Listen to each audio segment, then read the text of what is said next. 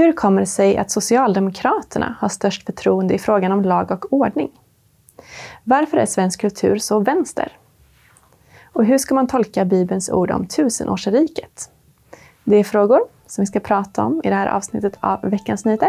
Välkomna!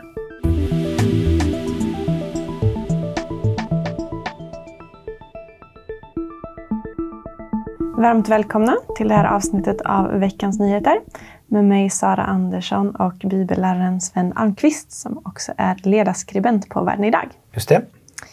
Ja, vi ska börja med att prata om den opinionsundersökning som presenterades av Svenska Dagbladet och Novus i veckan. Enligt den här undersökningen så har Sverigedemokraterna störst förtroende när det gäller integration och invandring. Miljöpartiet har störst förtroende när det gäller miljö och klimat och Socialdemokraterna har störst förtroende när det gäller skola och sjukvård. Det här är ingenting nytt, utan har varit så i alla de senaste undersökningarna. Det som är nytt är att Socialdemokraterna har gått om Moderaterna och Sverigedemokraterna när det gäller frågan om lag och ordning. Vad säger du om det? Alltså, det förvånar ju mig, måste jag säga, för att eh, Moderaterna hade 2021 i samma mätning nummer ett och sen så var det Sverigedemokraterna 2022 och sen Socialdemokraterna nu. Alltså det, det förvånar mig. Eh, kanske det parti som ändå har varit en del av den oordning vi har när det gäller lag och ordning. Eh, och faktum är att de inte bara var först på det, de var också först på energifrågeställningar. Mm. Eh, vilket förvånar mig ännu mera, måste jag säga, utifrån att jag menar, när man dansade pardans med Miljöpartiet så orsakade man ju väldigt mycket av den energikris som vi har varit i och är i. Mm. Så jag, jag, jag, jag, ifrågasätter inte undersökningar, men kan ifrågasätta liksom, det är häpnas, jag, jag tror inte man har gjort undersökningar i LO-borgen, men man skulle nästan undra, är, är det verkligen sann? Mm. Vad tror du det beror på då? Eh, jag, menar, alltså, jag, jag, tror att det beror på ett par saker. Brottsligheten är så pass stor i Sverige och när nu ministrar har stått i mikrofonerna framför kamerorna och berättat om detta och, och sagt bra saker så har ändå inte liksom förändringen skett på marken än. Vilket det tar tid att göra. Så det är inte så att de har sagt fel saker eller fattat felaktiga beslut, men det tar tid. Va? Sen är ju ekonomin en viktig fråga. Också gäller ekonomi, ekonomiska frågeställningar. Jag menar, hushållen har det jobbigt med höjda räntor, med, med eh, eh inflationen eh, som också eh, har, är ovanligt högt för många. Eh, och den ekonomiska oron på bostadsmarknaden, eh, hotet om arbetslöshet och så vidare. Så allt det här slår mot en sittande regering. Det är liksom den erfarenhet vi har. Mm. Men tror du att väljarna hade förväntat sig att det här med kriminaliteten och energin skulle ha löst eller blivit bättre under, efter ett års tid vid makten? Nej, eh, på ett sätt tror jag att känsla och förnuft inte går i synk här helt enkelt. Alltså förnuftmässigt sett, om man ska ha ett resonemang, så inser ju alla att det tar tid att vända ett, ett, ett fartyg som är på väg åt fel håll. Men känslomässigt så blir det liksom att ja, de har inte kunnat fixa detta och så blir det någon form av reaktion med att politikerna lyckas inte lösa detta. Sen är det också jättemånga andra saker. Vi har miljöfrågorna och vi har ju den oro vi har i världen. Det är så många kriser där ute så att någonstans så blir det lättare att sätta sin röst på den som inte sitter bakom spakarna just nu. Mm. Oppositionen helt enkelt. Mm. Ja, vi ska byta ämne. Och då handlar det om svensk kulturelit, närmare bestämt varför svensk kultur tycks luta åt vänster. Förra veckan pratade vi om filmen Sound of Freedom som har dissats av svenska kulturrecensenter. Och det är långt ifrån det enda exemplet på verk med konservativa skapare som har ratats av svensk kulturelit. Ifall man tittar på Nyhetsmorgons filmrecensioner i TV4 så kan man nästan veta vilket betyg en film kommer få beroende på om den bygger på traditionella eller mer normbrytande värden. Är det exempelvis en film om starka kvinnor i USAs ursprungsbefolkning så kan man veta att den kommer få ett högt betyg. Och är det en film som eh, handlar om en vit kristen familjefar som är någon slags hjälte så vet man att den kommer få ett lägre betyg om den överhuvudtaget recenseras. Mm. Samma sak när det gäller musiken. Är det musik som görs av kriminella förortsungdomar så kan det mycket väl få högt betyg. Men är det musik som görs av en av de här ungdomarna som bestämmer sig för att bli kristen och skriver om det så får den personen vara glad om han eller hon överhuvudtaget recenseras. Mm. Samtidigt så är det ofta ett vänsterliberalt perspektiv i underhållningsprogram som Allt för Sverige, Melodifestivalen, Skavlan eller Karina Bergfeldt Det handlar om vilka gäster som bjuds in, vilka frågor som ställs, Mm. vilka ämnen som tas upp och hur de här ämnena tas upp. Och utöver det så är det ofta sådana här perspektiv i dramaserier. Det kan handla om feministiska perspektiv, om sexualliberala perspektiv eller om vissa typer av mångfaldsperspektiv. Är det en kristen person som porträtteras så är det ofta en präst eller sektledare som utövar maktmissbruk och mördar människor. Och tittar man på teatern och konsten så är det ofta ett normbrytande, utmanande eller modernistiskt perspektiv även där. Vad säger du om det här? Varför är kulturen så vänster? Alltså det är en jättebra analys och bra flygbild du ger tycker jag Sara. Väldigt, väldigt bra. Va? Och, och sammanfattar ju egentligen, jag menar jag såg Janne Josefsson en klipp ifrån honom, Uppdrag granskning, där han ju några, några minuter pratade om hur han gjorde ett, ett uppdrag runt högerextrema nynazister. Och alla applåderade det var fantastiskt bra. Så gjorde han samma sak med vänsterextrema. Och han fick, i, i, alltså i SVT, han fick liksom, varför det? Det är ju vår, vår sida. Alltså, eh, där ju det bekräftar det du säger. Men det alltså, kanske är med medier, men just kulturen. Ja, men alltså eh, grejen är ju den att eh, en enkel analys eh, som jag tror är sann är ju det att vänster marxistiska tankeströmmar, tankefigurer, bygger, som idag eh, inte är kanske renodlat kommunistiska, utan men det, har ju liksom, det, handlar om, eh, det handlar till exempel om eh, intersektionalistiska tankemönster, om maktstrukturer, där undantryckta grupper har en mycket större rätt att få tala än majoritetsgrupper. Inte vad som är sant, utan mera rättigheter och, eh, som också har fragmenterats ut i miljörörelser, hbtq och Att de regnbågsrörelser. som ses som nedtryckta Ja, får det- större plats, eh, oavsett om de är det Ja, men tittar man ner i deras rötter så hamnar man om maktstruktur, det är maktfrågeställningar som ju är marxistiskt profilerade egentligen. Det är sammanfattningsvis missionerande. Allting handlar om en socialistisk dröm om en ny värld. Upp till kamp, emot kvalen, sista striden är här. Jag menar, det är ju en, det är en, en, en, en drömfigur eh, helt enkelt. Va? Och man är alltså missionerande i sin ideologi. Och människor som är övertygade i sin ideologi runt detta, vilket eh, majoriteten är då eh, med vänsterprofil, de söker sig till strategiska utbildningar som ju är inom kulturelit, det är inom journalistik, det är inom politik. Och så jobbar man långsiktigt för att få maktpositioner där, för man är missionerande. Eh, och det är det vi märker. Det som, de som var unga för x antal år sedan är ju cheferna idag. Och då sätter de sitt paradigm på vad de ideologiskt tycker ska vara viktigt. Inte vad som är, utan vad som ska vara viktigt för oss vanliga tittare eller läsare. Djupare sett så eh, den konservativa linjen bygger ju på eh, andra idéfigurer. Det bygger på, på, på, på, på, på långsiktighet, det bygger på kultur, det bygger på tradition, det bygger på sanningsbegrepp mera. Eh, som eh, inte har samma eh, ideologiska hängivenhet. Men jag tror det är bäst för, för Det beror samhället. på vad man frågar. Ja, Men du, tror frågade mig. Alltså, mm, men du tror alltså att det här är en medveten strategi från producenter och mediechefer? Inte bara att de är färgade av sin tid? Nej, men jag tror absolut att det är en medveten strategi.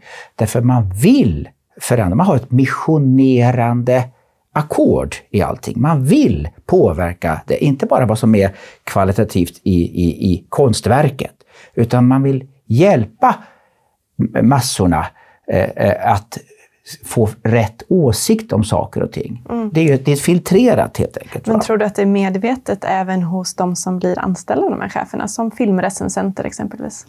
Ja, du, du kan inte ha en konservativ traditionell syn om du är en vit man till exempel som har en konservativ livssyn och kanske till och med en, tro, en kristen trosuppfattning. Du har ingen chans. Eller du, du är redan dissad från början. Hur kvalitativt... Du får aldrig det jobbet. Du får aldrig det jobbet, du får aldrig den positionen. Därför att du går emot det som man anser vara bäst eh, utifrån den vision och dröm man har i dess olika eh, aspekter som jag gick upp här. Så att, därför så, på ett sätt är det här, det, det här är egentligen demokratins dilemma, Sara.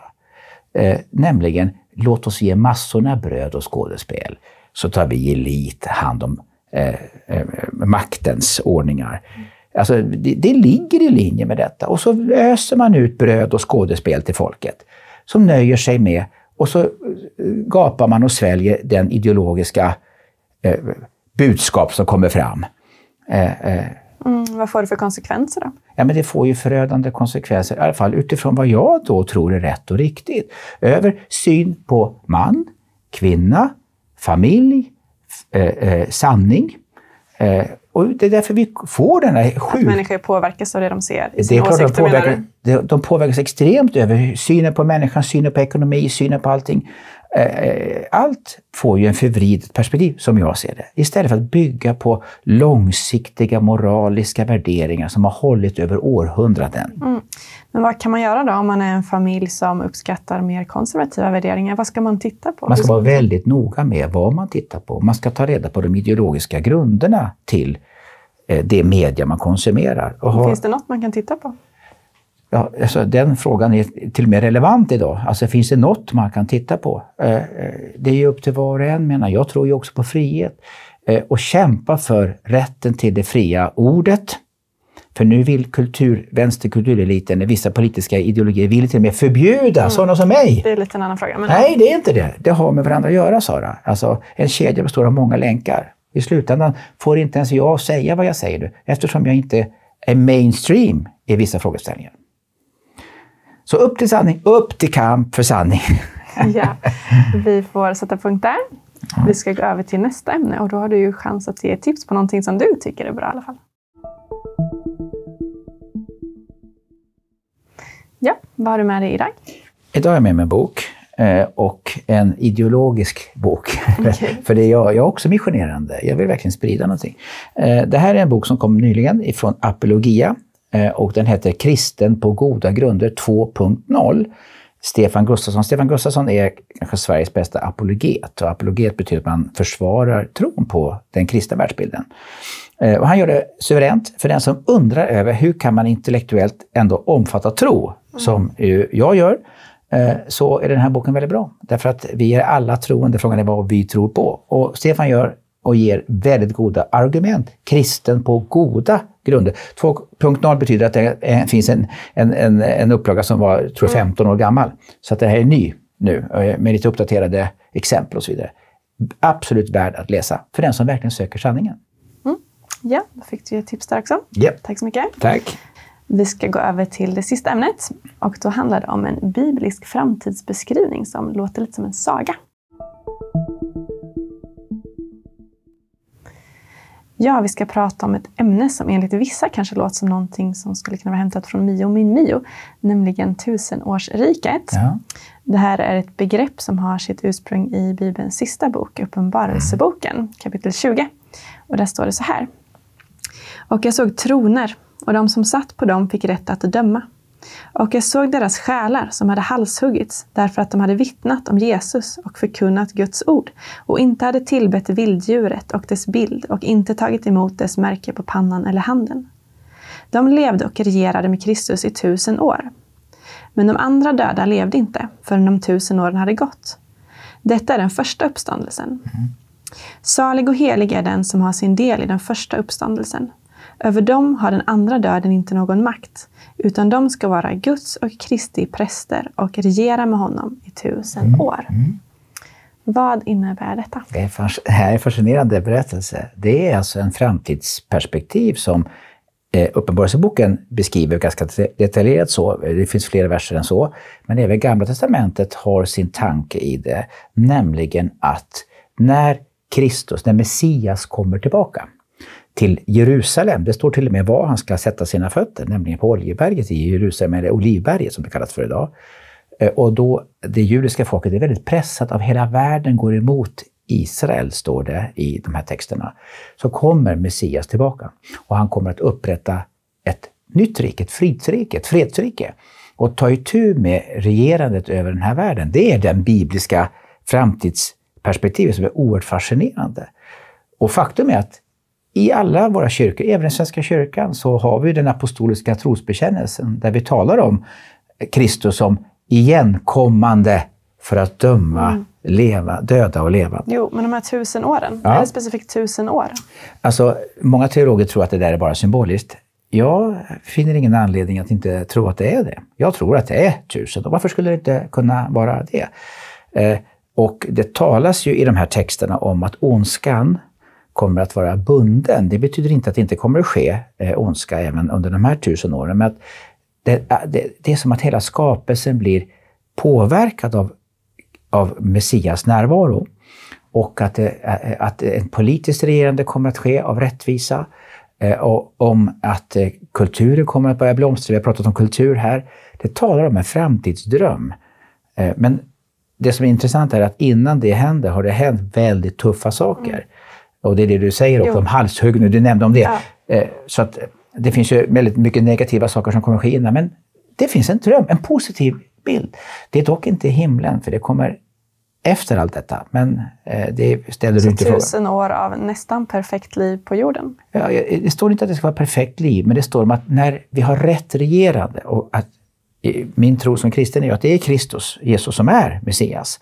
När Messias kommer och etablerar sin tron, från Jerusalem faktiskt, talar också om att det judiska folket fortfarande har en väldigt, väldigt stor roll under den här tiden. Det är därför vi kristna som tror på Bibeln eh, välsignar Israel och det judiska folket. Inte, betyder inte att varenda sak är rätt de gör, men vi gör det utifrån Guds perspektiv. Mm. Därför det finns en, en, en, en, en framtidsscenarium som Bibeln målar upp. Mm. Ja, men i Bibeln så står det ju samtidigt att för Gud är en dag som tusen år och tvärtom. Mm. Ska verkligen inte det här bara tolkas poetiskt? Alltså, du har ju rätt att tolka det som du vill, men jag står tillsammans med många andra som inte gör det. Utan jag tror verkligen att vi skulle behöva en värld som styrs av sanning och rättfärdighet av en goda ledare och en god ledare. Och I det här fallet är det ju Kristus själv, eller Messias själv. Mm.